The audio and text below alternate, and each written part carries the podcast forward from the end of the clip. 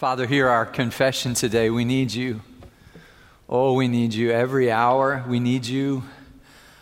We thank you for this time we share together, Lord, where we can sing together and encourage each other, for the Bible studies that took place in the hour before, for the koinonia, the sharing of life that takes place all through the week, Lord, for all the good gifts you've given to us, Lord, for the the joy of getting to do what we love, to love you out loud with brothers and sisters in Christ, to sing like we mean it, to pray like our lives depended upon it because they do.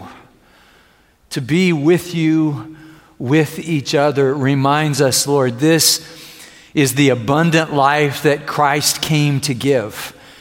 And Lord, we recognize we live in a world, as we sometimes sing, that is, is broken and we wish that we could see it all made new. And I thank you, God, that through your church, you are making the world new. You're making lives new one at a time, just like you made our lives new.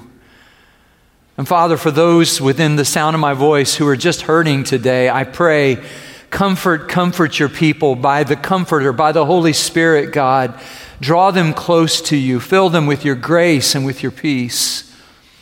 And Lord, help us to rejoice with those who rejoice today. Thank you, God, for the privilege of loving you and worshiping you. In Jesus' name, amen. Amen. Please be seated. when I left last week, we said that all of life was worship. And just to make that reality, we had a, a worship service together on, we had a prayer meeting first, then a worship service, the table brand new, once a month. Uh, what, a, what a great gathering that was. A number of you were there. It's uh, worship for our young adults, and uh, so grateful for Sean Boyd and his vision in leading that. It was a, a great time of worship. And we worshiped yesterday afternoon when we had a wedding here. Uh, it was exciting to be a part of, of a wedding uh, for Mark and Janine and just to share, as Pastor Larry said, in the joy. That's, that's Janine's first name. We didn't know that, but Joy Janine. And uh, there was great, great joy in that place. And just this week, just to show you kind of how, how life happens in a body of Christ, um, many of us are weeping today, and we weep with those who weep. And many of us are rejoicing today. I heard that it's Noah's first first Sunday. He's a new kid on the pew. He didn't get to come, or last week we didn't get to recognize Noah. Noah's new kid on the pew. And uh, I heard uh, that Joe and Norma Mosley, did I read this week, 69 years of marriage. That's, uh, whew, take off your shoes, holy ground kind of stuff. And uh, we were rejoicing with, uh, with Madison and Reese, who a year ago got married. So just, just life happening among us and in all of it, we live with an attentive presence toward God and we worship Him for all that He is worth. We love Him. We give our lives as living sacrifices. We reenact what Jesus did. So He died for us so that we can live sacrificially for Him. And as somebody has said, we are better together. I would go beyond that and say we are best when we're together praying together and singing together and studying God's Word together. And each of us has a part to play. Remember, I said last week, maybe the great thing that happened on the cross and in the resurrection was not just that you and I get a ticket to heaven when we die, but that God created a new family and that we are a part of that family. Each of us has a part to play as we continue to study in Romans chapter 12 who said you should preach with a Bible in one hand and a newspaper in the other. And, and uh, in the newspaper this week, I saw, actually, I was watching on, on TV as well, about Justin Reid, who is the emergency kicker for the Houston Texans. Now, I think we can agree that uh, things for the Texans are a bit of an emergency and they need, they need help, but to have an emergency kicker is a good thing because our kicker, Ka'imi Fairbairn, was out last week. So I turn on, I don't really pay much attention to the Texans, to be honest, but last Saturday night, I turn it on and realize that the guy who's kicking the ball is our star safety, uh, Justin Reid. And it turns out he was a soccer player when he was growing up, and he always wanted to be a kicker. And even at, at Stanford University, he was the emergency kicker, but they never had an emergency, so he never got to kick. But wouldn't you know it, last Saturday night, his coach said, It's an emergency. You get to kick. And so he kicks off, and on the second time he kicked, he actually made the tackle on the person who caught the ball, which is pretty awesome. And I was just thinking about how each of us has gifts, and maybe we don't know what they are, and maybe other people don't know what they are. But here's what I know for sure no church that I know about can afford to have its members not using their gifts. To quote Peter, uh, His divine power has given us everything we need for life and godliness. And we have what we need if we will use what we need for the glory of God, which made me wonder what is our place in the body of Christ? Have we found that? And are we actively using our spiritual gifts for the glory of God, serving together? Would you open your Bibles with me? Romans chapter 12 verses 3 through 8. Romans 12, verses 3 through 8. Remember, we started last week really with Romans 11, 33 to 36, that sort of doxology. And, and really, our lives are a doxology, praise God from whom all blessings flow. And then in chapter 12, verses 1 and 2, he really talked about, defined worship for us as offering our bodies as a living sacrifice. And he says, Don't be conformed to the world, but be transformed by the renewing of your minds. Then you'll be able to test and approve what God's will is. He continues with that thought about the way we think in Romans 12, verse 3. Would you stand with me in reverence for our God who speaks through his word? We have reverence for God. He is worthy of reverence.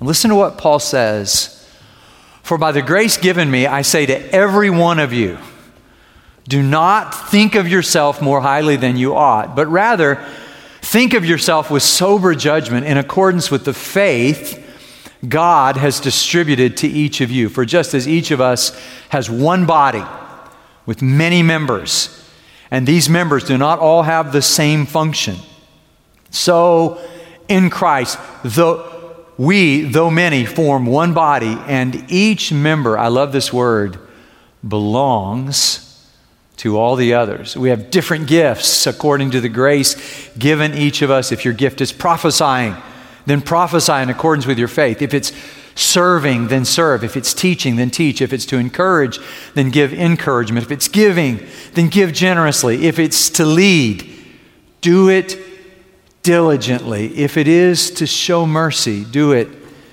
cheerfully, literally, hilariously. This is the word of the Lord.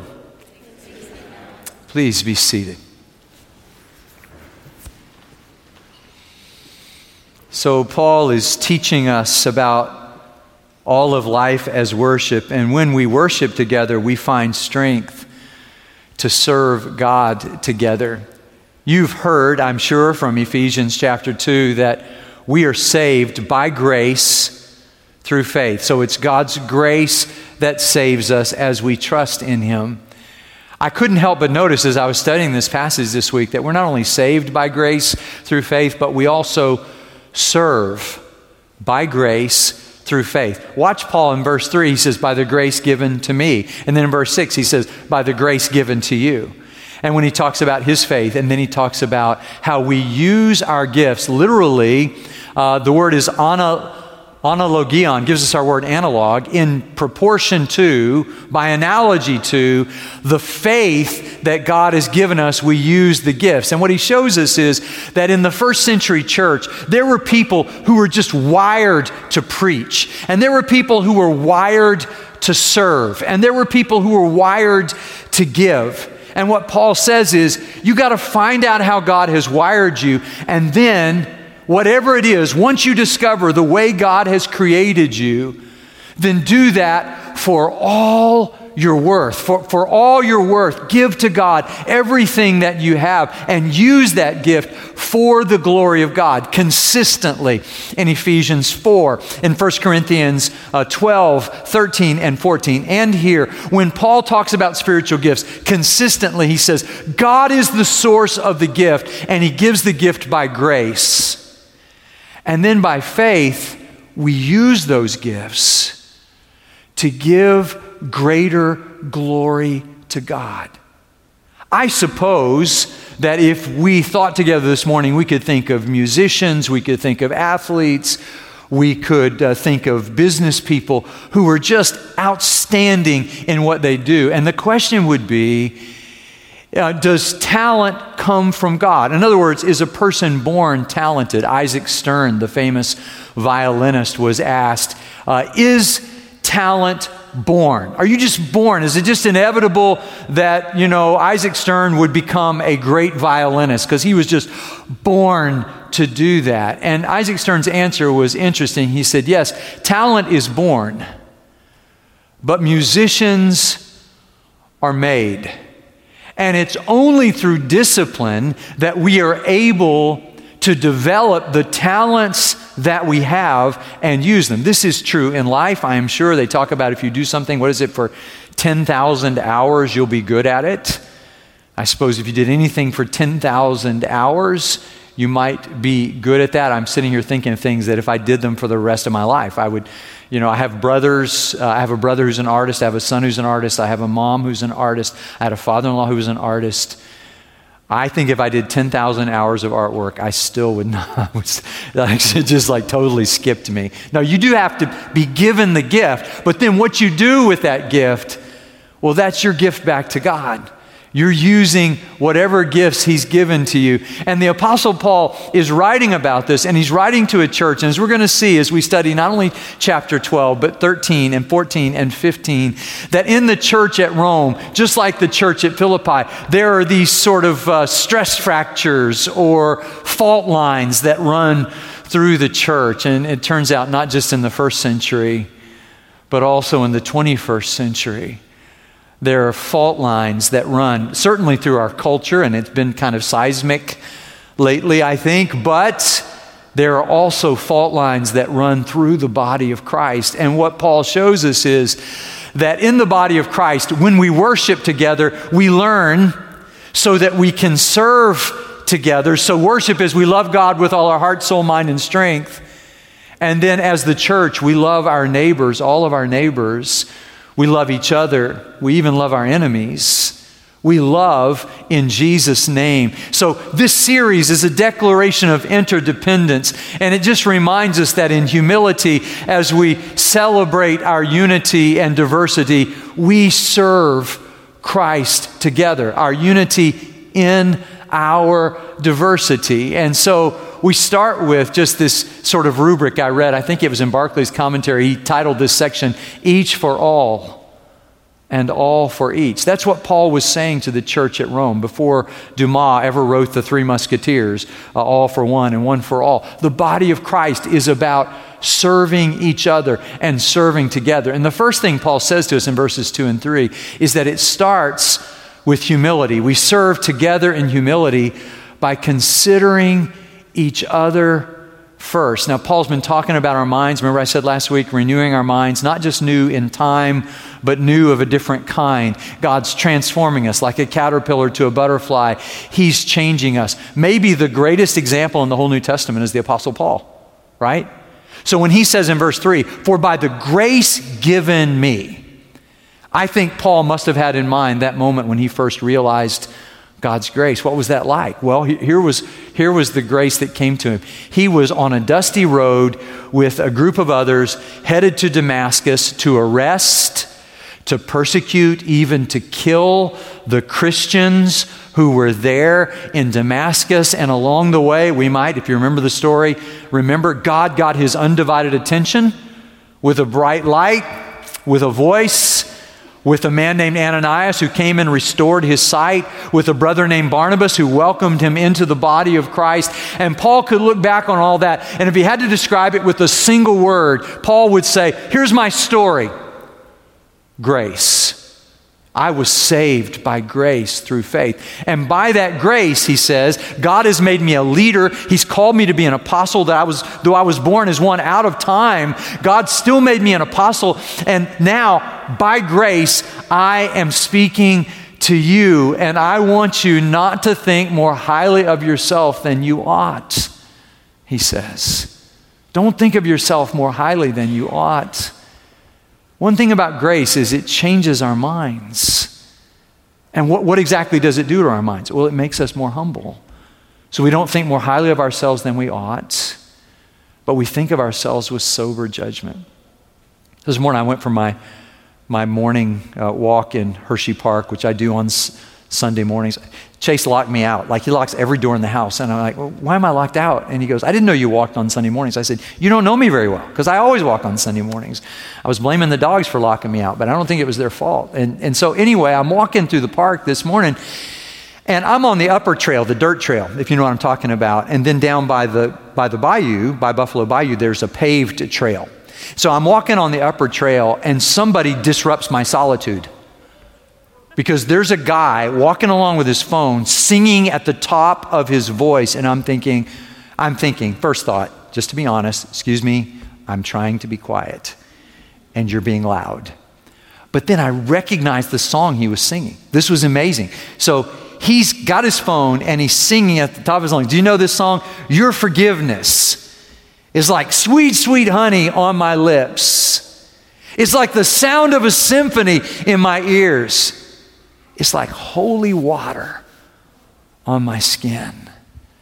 And then the chorus I don't want to abuse your grace. God, I need it every day. It's the only thing that ever really makes me want to change. And this guy is just like, wah, singing it at the top of his lungs. I've never seen him before in my life. But the great thing about the two trails, the dirt trail and the paved trail, you know what I'm talking about? When you get to Wilcrest, they converge. And he and I, we were just like, we were on just destined. And when I saw him, I looked at him and he looked at me and I said, Me too. I don't want to abuse your grace.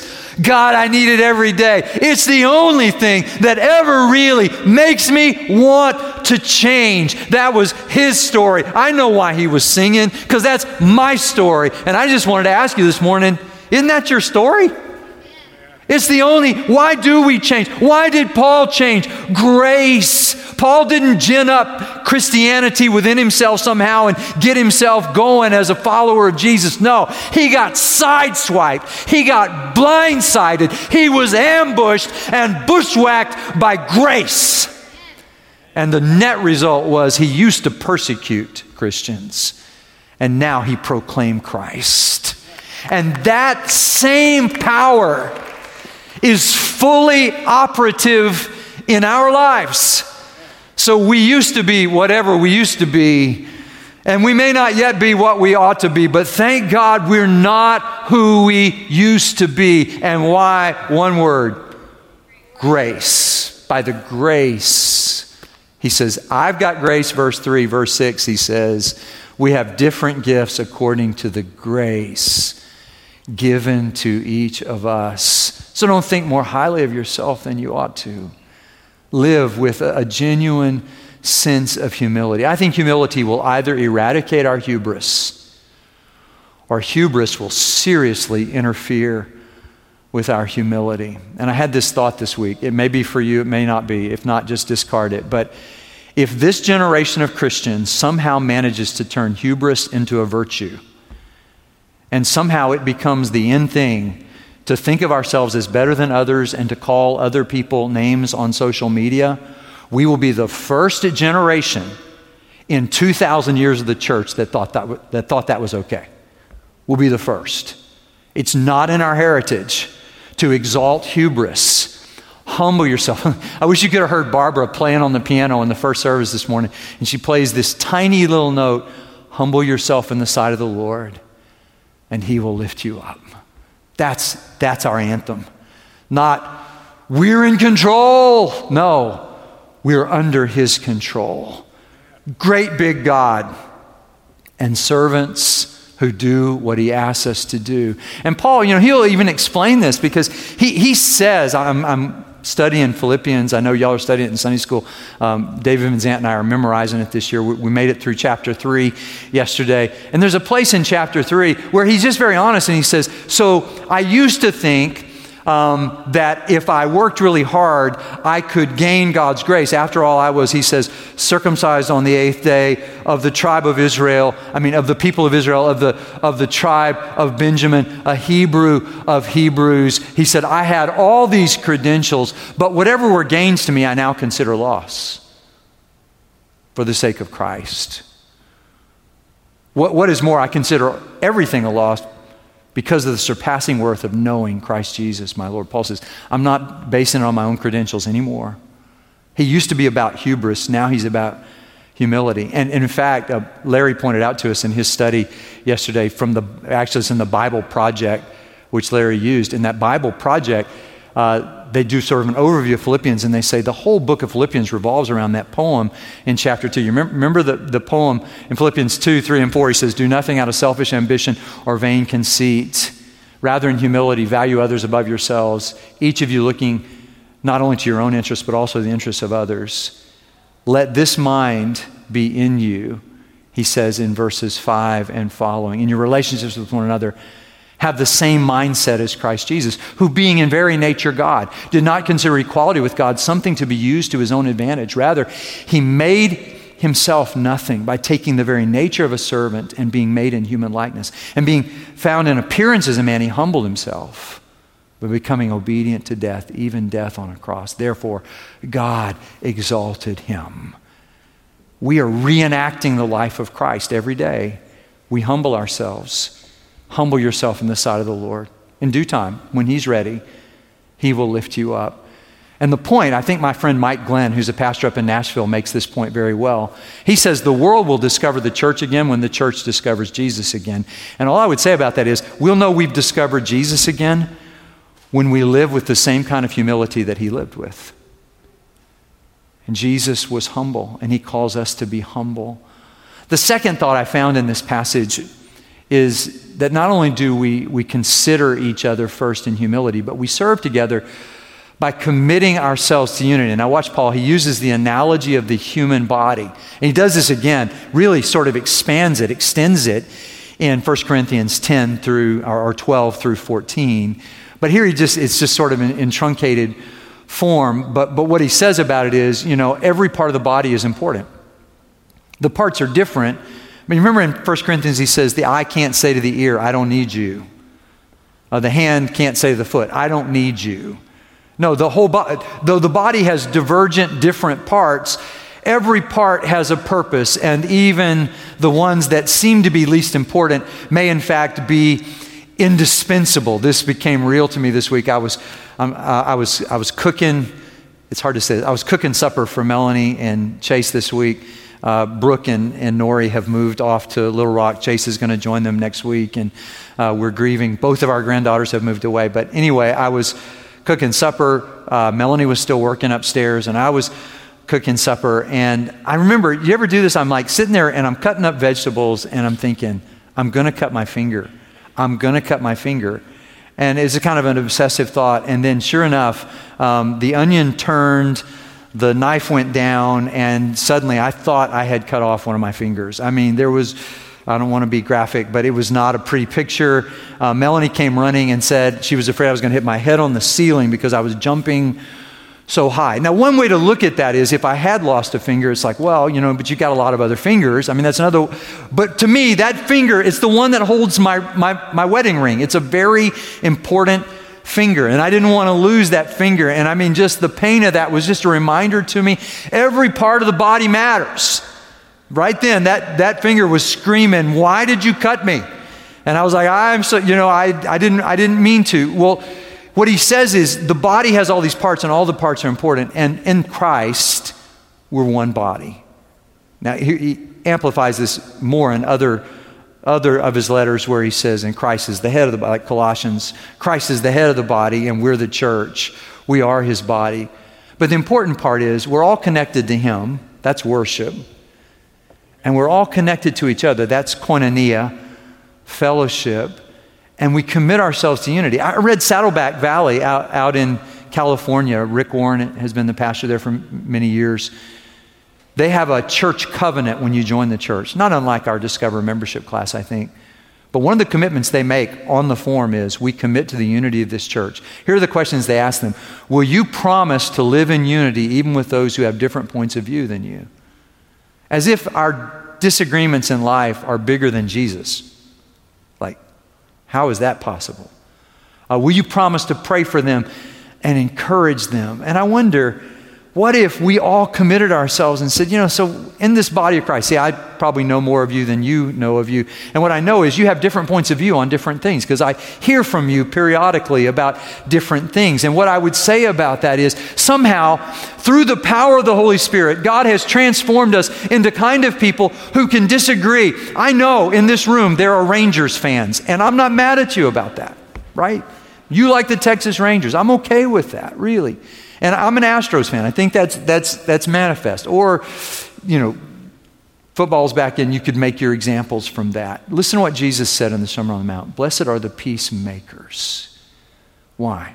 Because they'll be called the sons and daughters of God. Another way to say that is sons and daughters of God. One of the things we do is we make, we make peace. So God gives us these different gifts and we use them together to edify, to build up, as he says in Ephesians 4, the body of Christ. We're, we're trying to build the church with the gifts he's given us. And so we're, we're gifted by grace, and we use these gifts full of faith. And part of that is in faith, we choose to commit ourselves to unity. I was praying with some of our deacons out here before the first service. I used to do that in my first little country church, and I would always walk by the sanctuary and it was empty. And then I would go meet with my deacons and pray. And while we were praying, I'm not making this up, uh, doors, I, we would hear car doors closing while we were praying. And then we would walk out into the worship center and it would be full of people. And in my mind, those things were connected. We were praying, people would come, and people came. So I'm praying with some of our, our guys uh, this morning, and I'm out here in this little, I'm pointing this way, but in that little stairwell area there, and we, we meet there. And I'm praying with these guys, and one of them says to the other one, he starts to say, I love you. And the other guy says, I love you, and there's not a thing you can do about it. And the other guys start laughing. And I said, you guys know the story behind that? Because the story behind that is, I used to pastor a little church in Axtell, Texas. It was a 1A school district. And I'm not kidding you, in a 1A school district, there were seven churches. And the people who went to those churches wouldn't go to church with each other because they had split off of the same church. And, you know, time had passed and we were new pastors and we didn't have a dog in the old fight, but our members were like, well, you know about that church. Well, you know about that church. And I would, I'll never be caught dead walking in that church and we'll never, you know. And so we said, what if we had a community revival? Fuzzy Pekachik was the Catholic deacon. And then there were six others of us.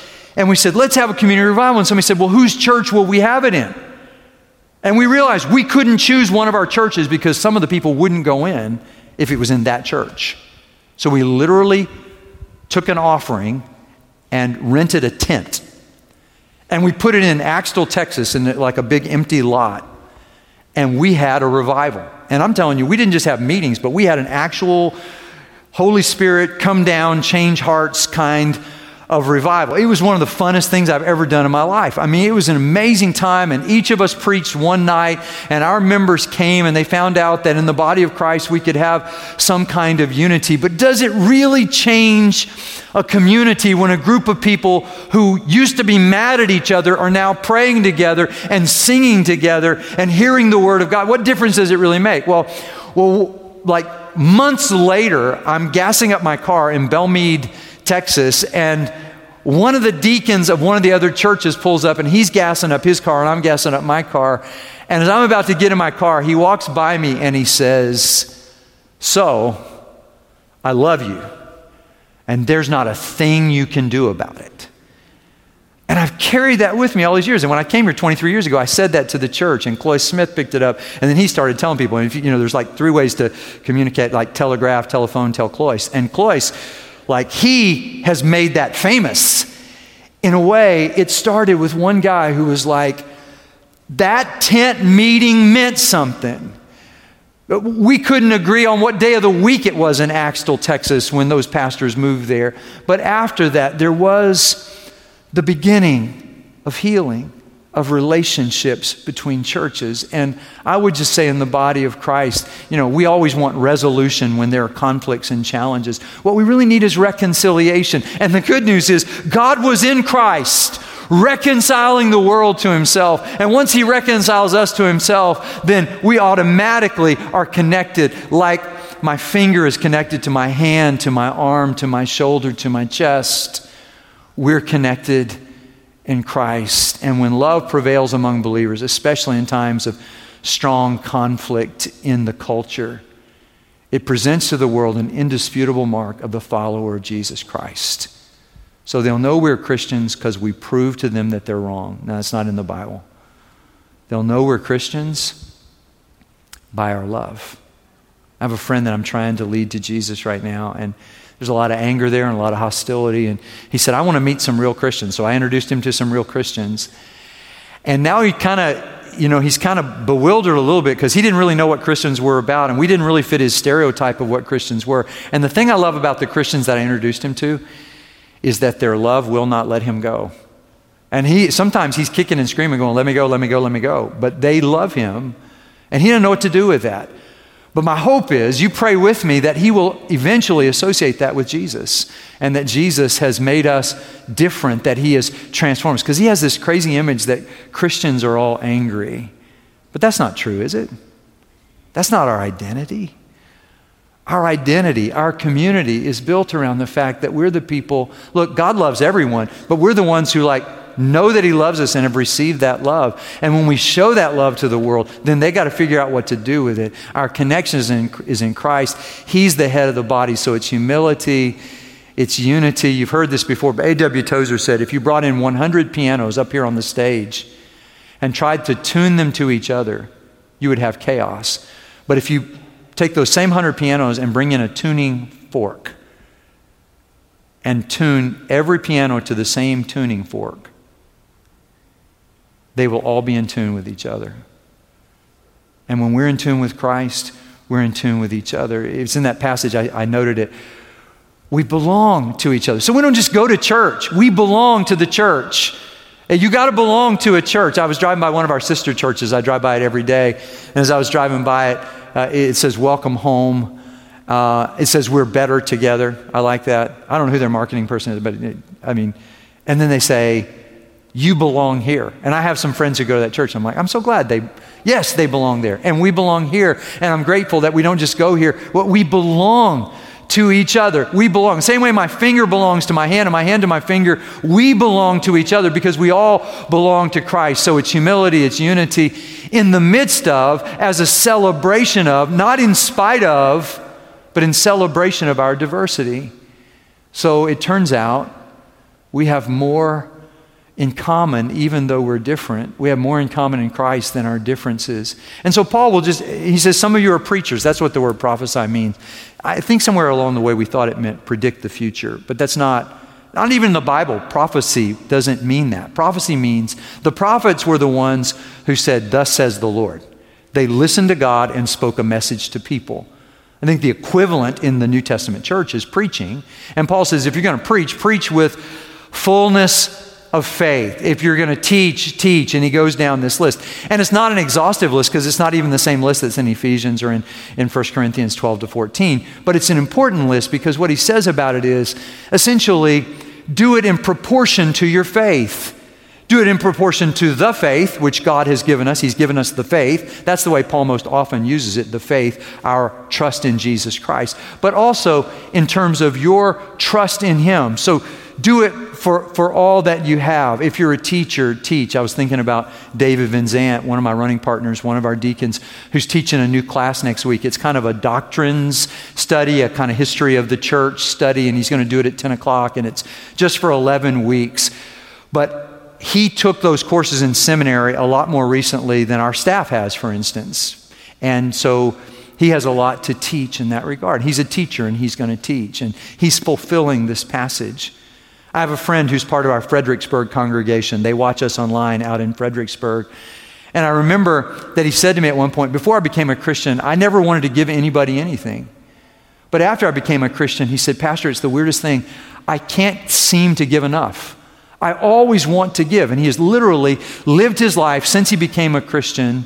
God has blessed him, and he, he loves to give to other people. Paul says, do it cheerfully, do it hilariously, not grudgingly, whatever your gift is, because when the church celebrates our diversity, commits to unity, and considers each other in humility, what happens is we actually become the church on mission in our community and it will make a difference in the community. So we've a lot of us have been burdened for Louisiana, and I, I just realized at one point this week, I read an article, and, and, here were the Texas Baptist men heading out in their trucks to go to South Louisiana, and there they can feed 30,000 meals a day. Well, who's paying for that? Well, in a way, we are, because when we give, we're giving to the cooperative program, and then that money enables them to do that ministry. Maybe a, more relevant example for us is Sony Lewis, who's normally in this service